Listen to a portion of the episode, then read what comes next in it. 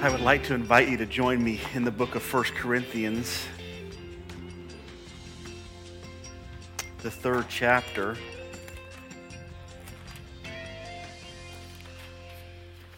We have many visitors with us this morning. We are thankful that you're here. We pray that you've already received a blessing. I, I, uh, I, I was about to have a Holy Spirit moment over there in my seat when this when the worship singing was going on. That was a phenomenal. Uh, thank you, Zach, for choosing those songs, and um, what a what a what a season of worship we had in in music this morning, and uh, that was that was enough. My spirit was was strengthened in that in that time, and I'm just thankful for that, and just being able to uh, know the Lord is with us to feel his presence, even when things are difficult and challenging, um, to know that the Lord is with us, that he is not forsaken us, he will not leave us or forsake us, that he's with us, and to think about the songs like his, his faithfulness, his, though our sins are many, his mercy is more, and um, those, those songs, the message that we were eh, listening to and hearing is so uh, important to our Christian life to our faith, to our walk with the Lord. And, and so I just, I just so appreciated the, the uh, singing this morning and the, the, the song choices too, just so uplifting and encouraging. This morning, I want to continue our series through the book of First Corinthians. If you're visiting with us, we're so glad that you're here. We're, we're doing a, a chapter by chapter study through First Corinthians. It's a little bit out of my normal routine. Normally, we go verse by verse and try to unpack verses. And because we're in somewhat of a crunch for time, we're doing chapter by chapter through the book, the book of First Corinthians, so there's a lot to cover. Um, also, the topic that we're dealing with is right now is division in the church. And so, if you're visiting with us this morning, you may say, well, that's kind of a weird topic to hear when you, when you go to a church and visit. But we're dealing with division in the church, not because we have a division in our church, but because we know that there's always a potential and uh, the Lord gives us instruction, He gives us guidance so that we can avoid it and we can resist it with all of our strength. The church today, as a whole, uh, in general, is a very divided organism. And uh, there are churches all over the world that are splitting and splintering as we speak. And it's always an attack that Satan puts on the church. And the reason for it is, is because the unity of the church is essential to the gospel. Um, the unity of the church is essential to the gospel. And so that is why the Apostle Paul puts so much emphasis on the unity of the church um, because of its relation to the gospel. The first four chapters, as I mentioned already, the first four chapters of this book deal with what is likely the most serious of all crises, and that is the division in the church. The theme of this series is crisis in the church. And only one of all of the crises in the church is dealt with in four chapters, is, it takes up four chapters. So we will conclude, based upon the amount of information that the Apostle Paul gives us, that this is the biggest problem. This is the most significant problem in the church is division. The division that we read about in the book of 1 Corinthians is a division based upon a carnal view of life and leadership. The people of the church at Corinth were judging their leaders based upon ability and likability. They were determining their liking of a certain leader, whether it was Paul or Peter or uh, Apollos or even Jesus. They were looking at these leaders from external perspectives, looking at their talent, looking at their eloquence, looking at their abilities, and they were making, they were making decisions on whether or not they liked their leaders based upon certain characteristics that were external characteristics. The problem with that is the Christian life is all based on the internal, is it not? The Christian life is a spiritual journey, it's not a fleshly journey. And so when we teach people that the Christian life is about what's inside of you, not what's outside of you, but yet we live that what's outside of you matters more, we're doing a disservice to the very gospel that we preach. Is that true? Amen. Get amen on that. These, these people were deciding on their different likings. We could just say it, you know, Paul and Apollos and Peter and, and Jesus were, were co pastors. And half the church liked one of them, and the other half liked the other one, and, and they were all splintered all over the place. And it wasn't based upon the fact that one of them was more spiritual than the other one, it was totally based upon something external about them talent, ability, or likability. Why is this division so serious? Because it undermines the foundation of the gospel. I mentioned that to you already. The gospel preached must match the life. Remember this the gospel preached must, must match the life of the church. The message that we preach must be something that we manifest and live daily in our lives. The gospel is that Christ Jesus is all satisfying. Is that true? Is Christ all satisfying? Is Christ all satisfying? I know we all know the answer to that, but when we murmur and complain about somebody is externally not doing what we would like them to do, or not doing it as hard as they should, or not doing it as good as they should, are we saying that Christ is all satisfying? When we need more than Christ, is Christ more satisfying? Is Christ satisfying or all satisfying? The gospel is built upon the fact that Christ is all satisfying. What he desires from mankind is that they embrace him as the all sufficient Savior. Not that they embrace him plus something or minus something, but that they embrace Jesus and Jesus Christ alone. He is the all sufficient Savior, He is the treasure of all of Christianity. Amen? Do we say that, though, when we murmur and complain about external things that are taking place around us? I might submit to you that we do, we do not display an all sufficient Savior if we live with murmuring and complaining. The gospel is not only built on the all sufficiency of Christ, it's built also on the all forgiving nature of the cross. Is there any sin that can be committed that the cross is not sufficient to save? Is there any sin that can be committed that the cross is not sufficient to forgive? Is there any? There are none. There is nothing that you could ever do that would make you unsavable because the cross of Christ is big enough to save and forgive any and all sins. Is that how we live? Is the cross sufficient for you to forgive your neighbor? Is the cross sufficient for you to give, forgive the person who harmed you or hurt you 20 years ago? Is the cross sufficient for you to forgive somebody who hurt you badly? Is the cross sufficient? Listen to me, folks. The cross is sufficient for all sins. We know that theologically. We know that intellectually, but here's the question do we know that practically? How many churches divide and split because they're just simply not willing to forgive? Where's the cross in that? What do we tell people when we walk down the streets and say, Jesus can forgive you for all sins? There's no sin that you could ever commit that Jesus can't forgive you for. Come to my church where we don't forgive anybody for anything. Right? Is that, the, is that not undermining the gospel? This is why the Apostle Paul takes such energy to deal with this issue because it is destructive to the very gospel that we preach. We want people to see Jesus as all satisfying, but we don't see Jesus as all satisfying. We want people to see the cross as all forgiving, but we're not all forgiving. The gospel is built on the grace of God, the last thing. The gospel is built on the grace of God being all sufficient. The grace of God is unmerited favor. It means that I show favor to somebody in spite of the fact that they do not deserve it. Is the gospel all sufficient? Is grace all sufficient? Is that why I'm saved? Because God accepted me not on my own merits or being deserving, but because he simply chose to love me? Is that why I'm saved?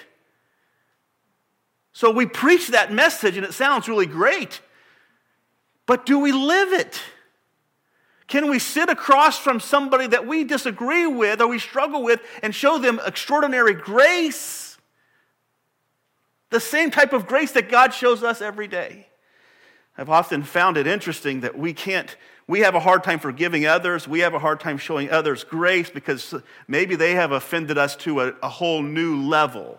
And I always say this if you've been, you've been here for a few years, you know this statement. No one has ever offended you as much as you've offended God. Right? If He can forgive you, guess what? You can forgive others. If He can show you grace, if he can show me grace, if he can show the Apostle Paul grace, right? Here's a guy who's walking around murdering his people. And yet the Lord didn't condemn the Apostle Paul, he saved him and gave him an eternal life in heaven. If Jesus can do that, folks, we as a church can do that. Amen? That's who we need to be. Why is this so serious? Why is division in the church so serious? Because it undermines the very foundation of the gospel we preach. Jesus Christ, listen to me, if you're here this morning and you're visiting, I want you to know something. Jesus Christ is all satisfying. There is no one like Jesus. If you will receive him into your life, he will transform your life like you can't believe. He will make you a new creature. If you will believe in Christ and embrace Him as all sufficient and all satisfying, He will change your world. I will tell you, number two, that the cross is able to forgive all sins. There's no sin that the cross can't forgive. You may say, Pastor John, I've committed some pretty bad ones. Listen to me. There is no sin that the cross cannot forgive. Jesus Christ paid the full penalty for all sins. That means that he died. Death is the, death is the ultimate penalty for crime, right? Can anybody think of a crime that requires more than death? Nothing. Death is the ultimate payment for, for, for crime, and Jesus Christ satisfied it. And there's no crime that you can bring to him and confess that he will not forgive on the basis of his cross. Man, such a great message, isn't it? It's such a great message. And I want to tell you this grace is sufficient. God will not receive you on your own merits, but He will receive you on the merits of Christ. You can be completely undeserving. You can be completely un it can be completely it is completely unmerited and the Lord Jesus Christ will welcome you into his kingdom based upon the fact that you have faith in the one who died for your sins. That's the gospel. Chapter one, that's what chapter one deals with. Chapter number two shows us that the division of the, in the church comes from an elevated view of elevated view of self wisdom. And, I, I'm going to use a different word, but you'll see in, sec, in the second chapter the idea of earthly wisdom or intelligence is kind of the basis. It's like they were judging and looking at based upon what I know, what you know, and it was kind of this intellectual battle of who's more intellectual, who knows more. I want you to know something this morning. The gospel and Jesus and the church, we're not about who knows more. It's not about intellect, it's about faith. It's about walking not by sight, but by not, it's by walking not by sight but by closing our eyes and walking in faith. It's believing in something that we can't see, trusting in something that's impossible, and then watching it happen because we know that the God behind it is capable. The division came from an elevated view of the intellect over a humble view of divine wisdom. Remember, this worldly view is intellectual and it directs God. Worldly view, uh, intellect is what tells God what to do. Spiritual wisdom is what is humble and it submits to God. The end of chapter number two says it this way in verse 16 For who has understood the mind of the Lord so as to instruct him? But we have the mind of Christ. The contrast there is between understanding and submission. It's understanding intellectually the mind of the Lord in order that we might instruct him versus submitting to the mind of Christ, which we have within us because he lives inside of us. Chapter 3, which is where we're at this morning, deals with seven truths about division in the church that will encourage us to avoid it and resist it. So I want to just walk through those. I was going to think, I was thinking about reading the whole text and then walking back through it. I thought ah, that might take too much time. So I'm just going to, we're going to read a, a, small portion and then discuss it for a minute and, and, and learn a few truths about division in the church and then go on to the next portion and we're going to make it through, we're going to make it through chapter number three this morning. Okay? So we're going to just do it in a, in a fairly, um, a fairly fast mode. But I just encourage you, if you want to take notes, I'm just going to give you some truths from God's word that, he can, that can help us with this issue of division in the church, which the church is dealing with all across the world. Okay? We need to be guarded against it. And this church is not, just this church has not been free from it. We've had struggles with it for years, and, and we need to always be guarded against the challenges of it. So here's what he says. He says in verse number, we'll read verse 1 through 4 for starts. He says, But I, brother, brothers, do not address you as spiritual people, but as people of the flesh, as infants in Christ. I fed you with milk and not with solid food, for you were not ready for it. And even now you are not ready, for you are still of the flesh. For while there is jealousy and strife among you, are you not of the flesh and behaving only as humans, behaving only in a human way? For when one says, I follow Paul, and another, I follow Apollos, are you not being merely humans? There's two things I want you to learn from this, or two things I think the Apostle Paul wants us to learn from this short portion. Number one, his division is sometimes among believers. He makes a point to, to call these people believers. He calls them brothers at the beginning of the text, and he says that those who are in Christ Jesus.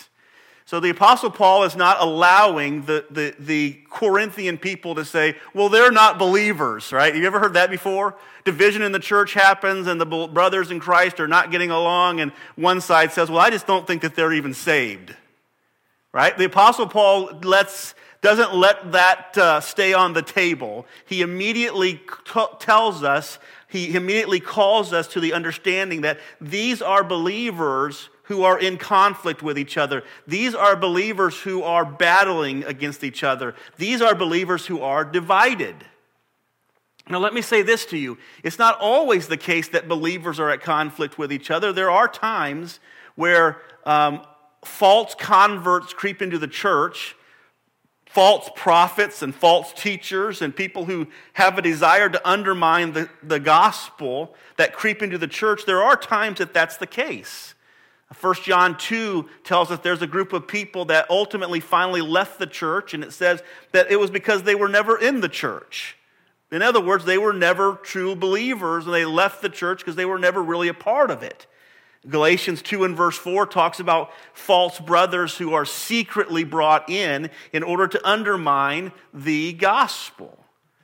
So I'm not saying it's always true that brothers are fighting against brothers, it sometimes is possible that one side is unbelieving and the other side is believing. However, in this case, the Apostle Paul makes it clear that this is brother fighting against brother. These are people who are in Christ, these are saved people. So, div- divisions amongst, we, we see in the Bible that division among believers isn't uncommon. A matter of fact, we see a division amongst Paul and Barnabas. We see a division amongst Peter and Paul. There are several other um, partners, if you will, in the New Testament that just didn't seem like they could get along very well. So the idea of having division in the church is not uncommon. Listen to me. The idea of having division in the church is not uncommon, although it is definitely inappropriate. Just because something is not common does not make it right. Just because something is common does not make it right, does not make it okay. There's a lot of things that are common in our culture today because our culture is wicked. There's a lot of things that are infiltrating the church today that, that are, ought not to be infiltrating the church because the church is falling prey to the culture.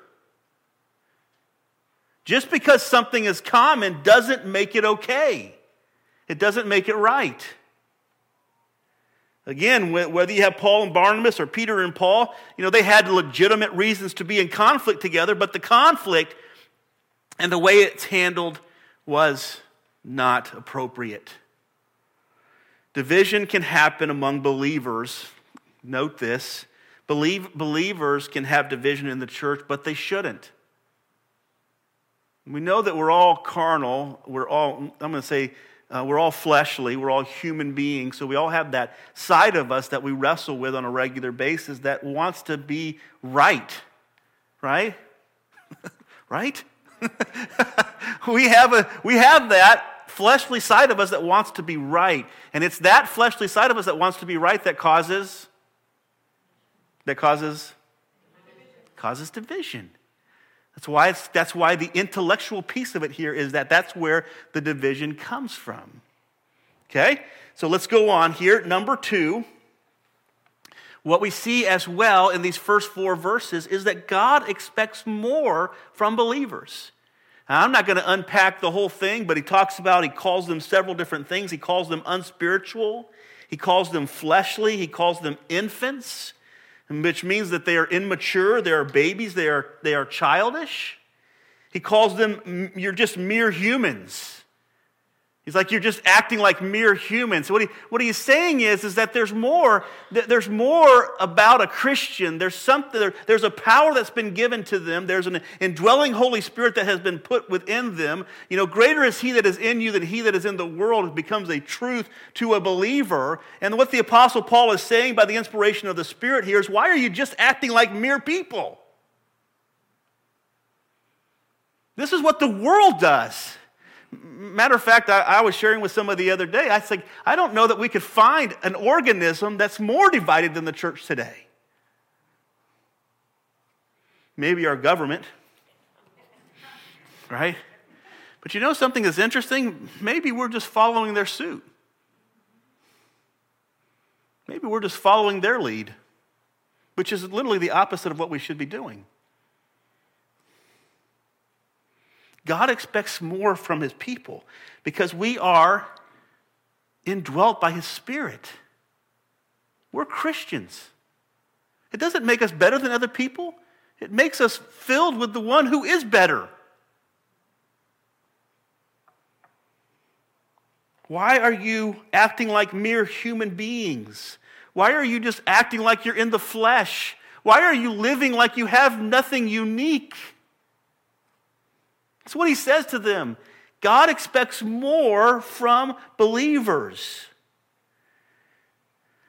He talks about the two manifestations of these acts is that they were jealous towards each other and there was strife, contention, quarreling. And jealousy always leads to those things wanting more, wanting position, wanting to be right. Jealousy or envy or pursuit or whatever might be the case always leads to division. It never leads to it never leads to unity. So the Lord expects more from us. Christians, church, the Lord expects more from us. The Lord expects more from you. The Lord expects more from me. He has given you His Spirit. He has died on the cross for your sins. He has made you a new creature. Old things are passed away. Behold, all things are become new. Amen. Are we who we used to be? Are we, are we you who we used to be? Right? We're forgiven, we're sanctified, we're justified, amen? All those things are true about us. Listen to me. The Lord expects more from us.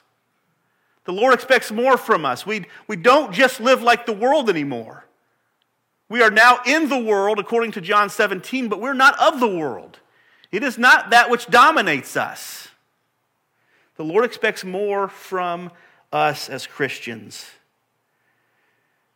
We need to stop being merely human.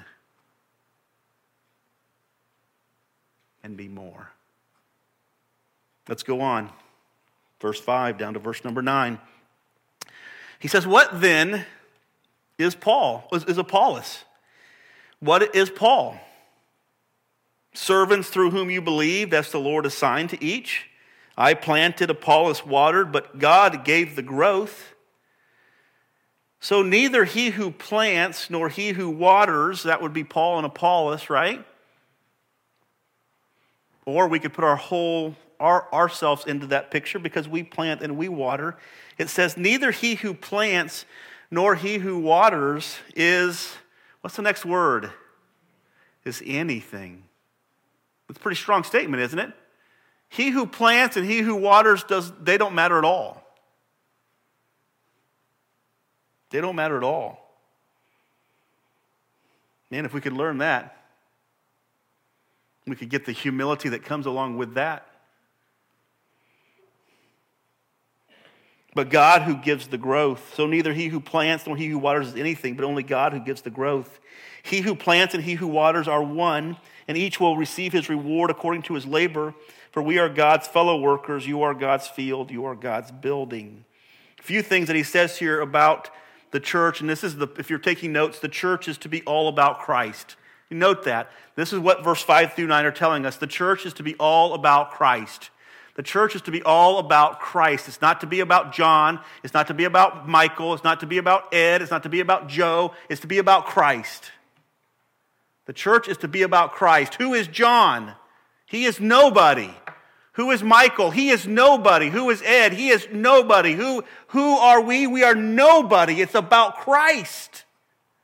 When we elevate Christ to his proper position and we see him for who he is and we allow ourselves to be, to be brought low to see who we are, we will then be unified and united. This is why John the Baptist says, He must increase, but I must decrease. May I submit to you that they don't happen separate from each other. Christ will never increase in the life of somebody who is increased, but only in the life of somebody who has decreased. Colossians 1:18 says, "And he is the head of the body, the church." Speaking of Christ, he is the beginning, the firstborn from the dead, that in everything he might be preeminent. Three things he says about us in this text. Number one, we are nothing. We must realize the significance of Christ. If we're going to realize the significance of Christ, we must accept the insignificance of man. We are like those who plant and water, but have no ability to give life. We are useless without the life giving power of God. You ever witnessed to somebody that the Lord didn't awaken? And it was like talking to a brick wall and you just, there was no response. It's, it seems worthless, doesn't it? Because it is worthless unless the life giving power of God comes within them. It is worthless without the power of the Holy Spirit. Doesn't mean we don't do it because we're called to do it. We're commissioned to do it. We do it because we love to tell people about Jesus. But listen to me, it's useless unless we are, unless the Spirit of God becomes the empowerer of life. Who says we are nothing. He says, number two, we are one. Whether you plant or whether you water, you are one. The body of Christ is one with many members. Being different, each member is different, but each member is, is, is, is working towards a oneness so that the, it might uplift Christ. Remember this about the body of Christ. No one in the body of Christ is more important, and no one is less important. I want you to get that with me this morning. You're not more important than somebody else, and they're not less important than you are.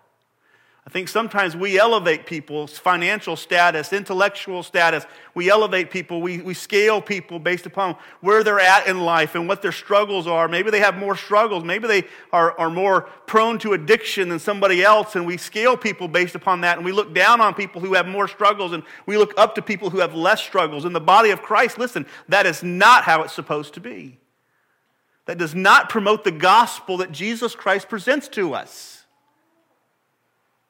No one is more important, no one is less important. No one is better and no one is worse. No one is more and no one is less. 1 Corinthians 12 12, for just as the body is one and has many members, and all the members of the body, though many, are one body, so it is with Christ.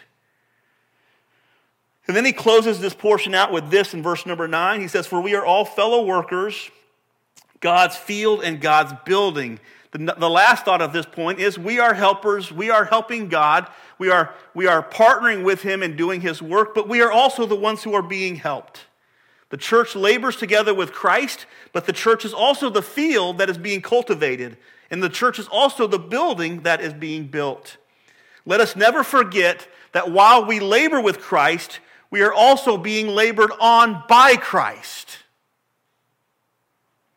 Let us never forget that while we labor with Christ, we are also being labored on by Christ.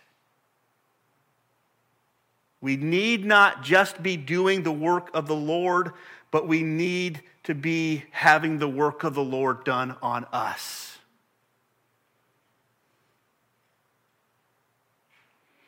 Some of us get really in that role where we've reached some certain levels in our mind of intellectualism and, and uh, man, we're just elevated and we just stop growing.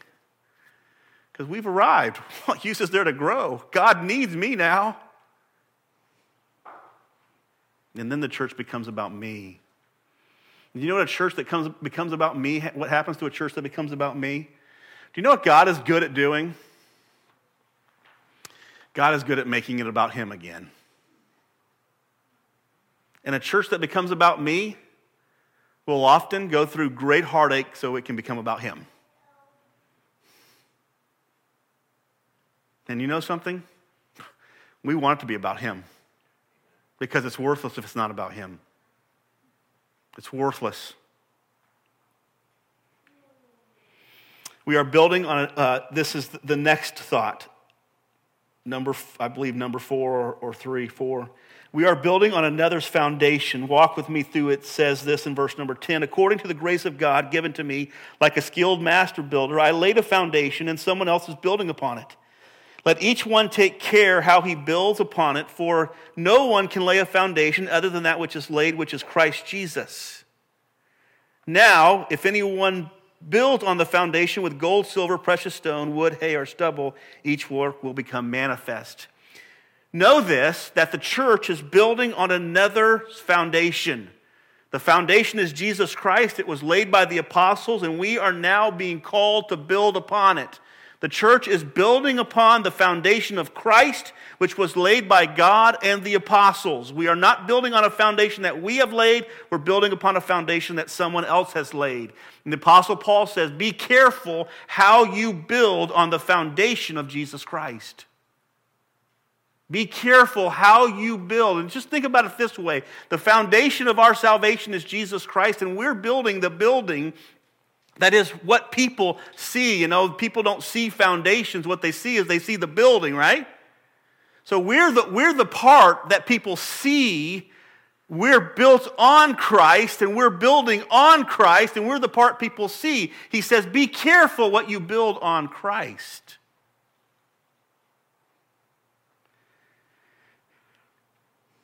The foundation of Christ is so important that there must be caution placed on what we build with on it. Two materials are mentioned here for building on this foundation of Christ gold, silver, precious stone, which represent spiritual materials, eternal materials, spiritual materials, biblical materials. Wood, hay, and stubble represent fleshly materials, temporary things, intellectual materials. The Bible tells us, lay not up for yourselves treasures on earth where moth and rust and corrupt and thieves break through and steal, but lay up for yourselves treasures in heaven. In other words, build upon the foundation of Christ, build upon that foundation with spiritual materials, not carnal materials. I've, I've heard people say, well, Jesus died for my sins so I can do this and this and this. And they think that Jesus died so that they could have ultimate freedom to live, all out, out, live out all of their fleshly desires. And it's very possible that they are saved and the foundation has been laid, but they're building on that foundation wood, hay, and stubble, which is ultimately going to be burnt up. And others say, Jesus died for my sins so that I can share the gospel with other people, so that I can love other people, so that I can no longer be angry with other people, so that I can forgive other people, so that I can be joyful in life, so that I can do all these spiritual things. Now I'm building on the foundation of Christ with spiritual things gold, silver, and precious stones. Remember, you're building on another's foundation. You're not building on your own. Number five, verse 12 through 15 says this each one's, verse 13, each one's work will become manifest, for the day will disclose it because it will be revealed by fire, and the fire will test what sort of work each one has done. If the work that anyone has built on the foundation survives, he will receive a reward. If anyone's work is burned up, he will suffer loss, though himself will be saved, but as only through fire. Number five, simply this what we build with is the basis of our reward. What we build with is the basis of our reward. It is not how we build. It is not how well we build. It is not even what we build. What is mentioned here is what material are you using to build on the cross of Christ, on the foundation of Christ? What material? Are you building with spiritual material or are you building with fleshly material? And your work will be, will be exposed one day. The Bible says it'll be, if you can imagine a big furnace there and you throw wood, hay, and stubble into it, and what comes out? comes out ashes. Uh, you know, if it's hot enough, not very much comes out. You throw gold, silver, and precious stones into a very hot fire, and what comes out? Gold, silver, and precious stones. And they're purified through that fiery process. We are rewarded. We are rewarded not for how beautiful of a thing we build on the, on the foundation of Christ. We're rewarded for the material that we build upon the foundation of Christ. It's like, what are you using to build on that foundation? What is the foundation of Jesus dying for your sins, showing you amazing grace and mercy, and loving and embracing you and being all satisfying to you? What, what are you building on that? Is it just carnality? Well, now I can live however I want to live. Or is it, I can, I can store up treasures in heaven now. I can witness to my neighbor. I can be set free from addiction. I can be free from temptation. I can overcome.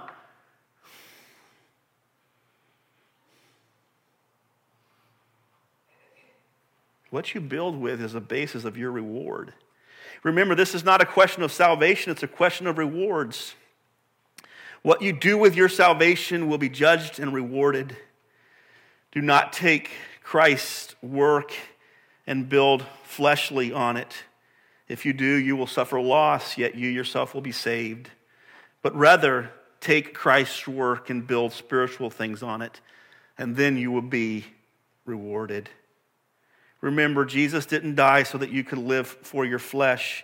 He died so that you could live spiritually and that you could die to your flesh. Listen to what Galatians 6, 7, and 8 says this Do not be deceived. God is not mocked. For whatever a man sows, that he will also reap.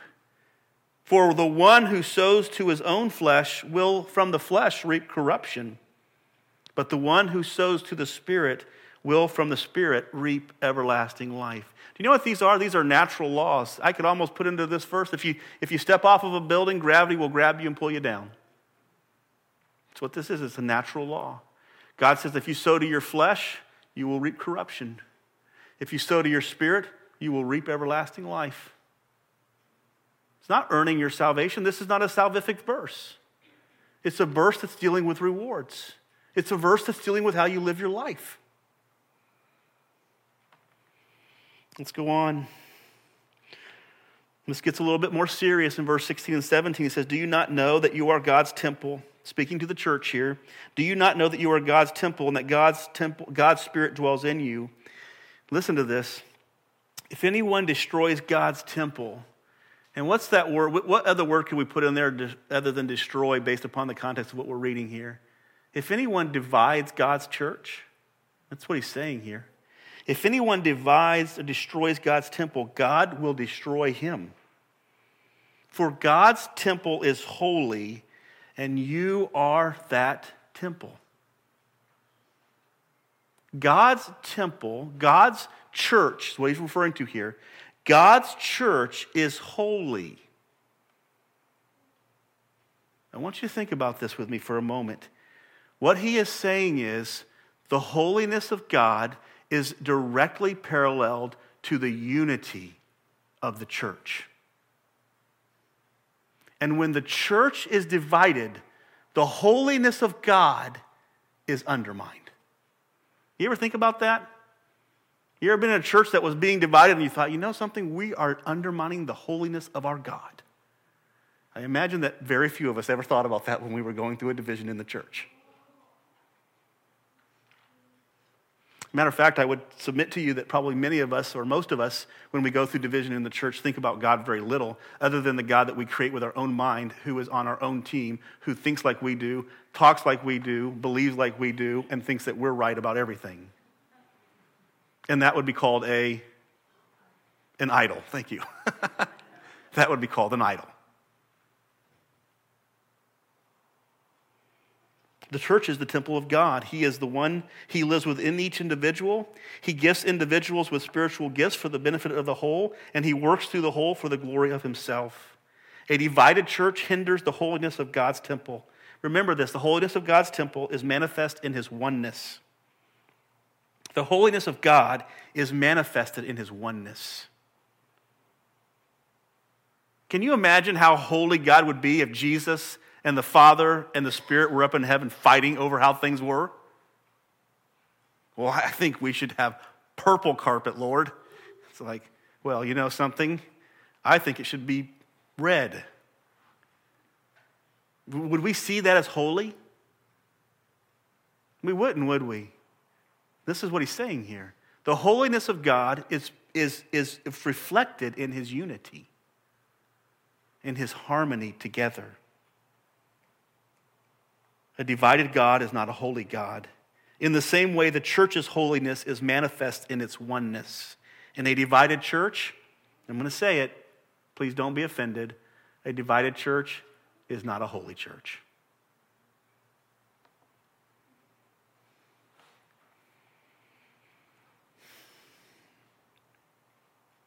We got to get our heads around this stuff, folks. We got a long, long journey ahead of us. If the Lord tarries, we got a long journey ahead of us. We got to put some, we got to put some walls up and know that Satan's going to attack us in every way, in every way he possibly can. We've got to stay humble. The last thought is found in the last five or so verses. I just put it this way I, I titled it Be Serious About Unity. He says, Let no one deceive you. If anyone among you thinks that he is wise in this age, let him become a fool, that he may become wise. For the wisdom of, this world is folly with God, for it is written, He catches the wise in their craftiness. And again, the Lord knows the thoughts of the wise, that they are futile. So let no one boast in men, for all things are ours, are yours, whether Paul or Apollos or Cephas or the world or life or death or the present or the future, all are yours, and you are Christ, and Christ is God's. In the end, he says simply this Do not be deceived that carnal wisdom do not be deceived that carnal wisdom will lead to unity. It won't. Do not think that carnal wisdom or intellect will lead to unity. It never does. If you have a church of people that everyone thinks that they're right, you can, be, you can mark it down, you can mark my words, it will be divided at some point. He says this if you think yourself wise, here's what he says. Here's his advice. If you think yourself wise, Become a, somebody tell me, become a fool. If you think yourself wise, become a fool. Because your thoughts of yourself are what's going to divide the church.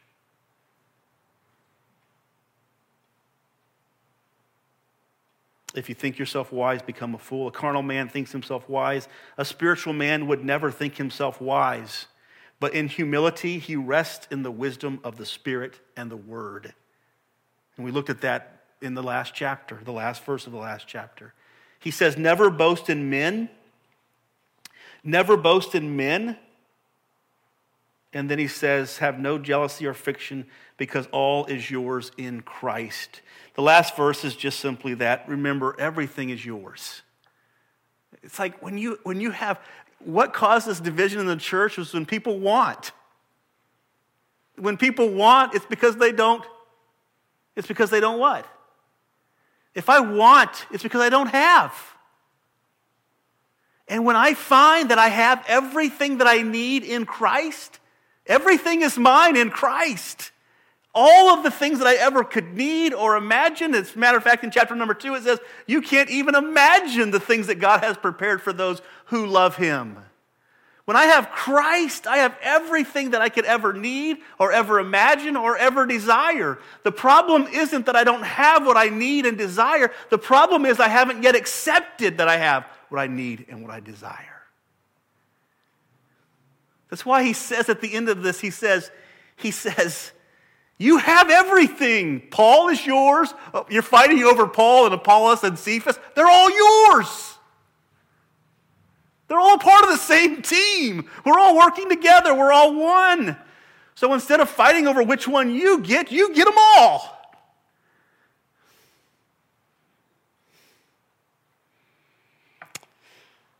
He says, All are yours, and you are Christ's, and Christ is God's.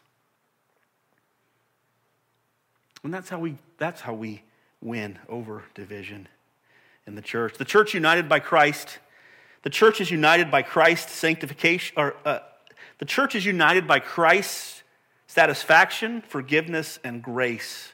When united, we reflect his character and are rewarded. When divided, we, we distort his character, forfeit our reward, and destroy his temple. Church, let us pray together that God humbles us and unites us so that we can give the world an opportunity to know Christ accurately. If you're here this morning and you're visiting with us, you may see this as kind of an odd sermon. But I want you to know that the church in America has done a poor job of reflecting well on Christ. We have. And we want to apologize for it. If there's somebody in here that has not gone to church for years or somebody in here who doesn't know Christ, we want you to know that He's better than what we reflect Him to be. He's greater than what we reflect Him to be. He's more faithful than what we reflect Him to be. He's more satisfying than what we reflect Him to be. He's more forgiving than what we reflect him to be. He's more gracious than what we reflect him to be. And we want you to know that. We want you to go to Jesus. We want you to be saved by Jesus. We want you to know Jesus in a very special way. And we know that we've done a bad job of letting you know him.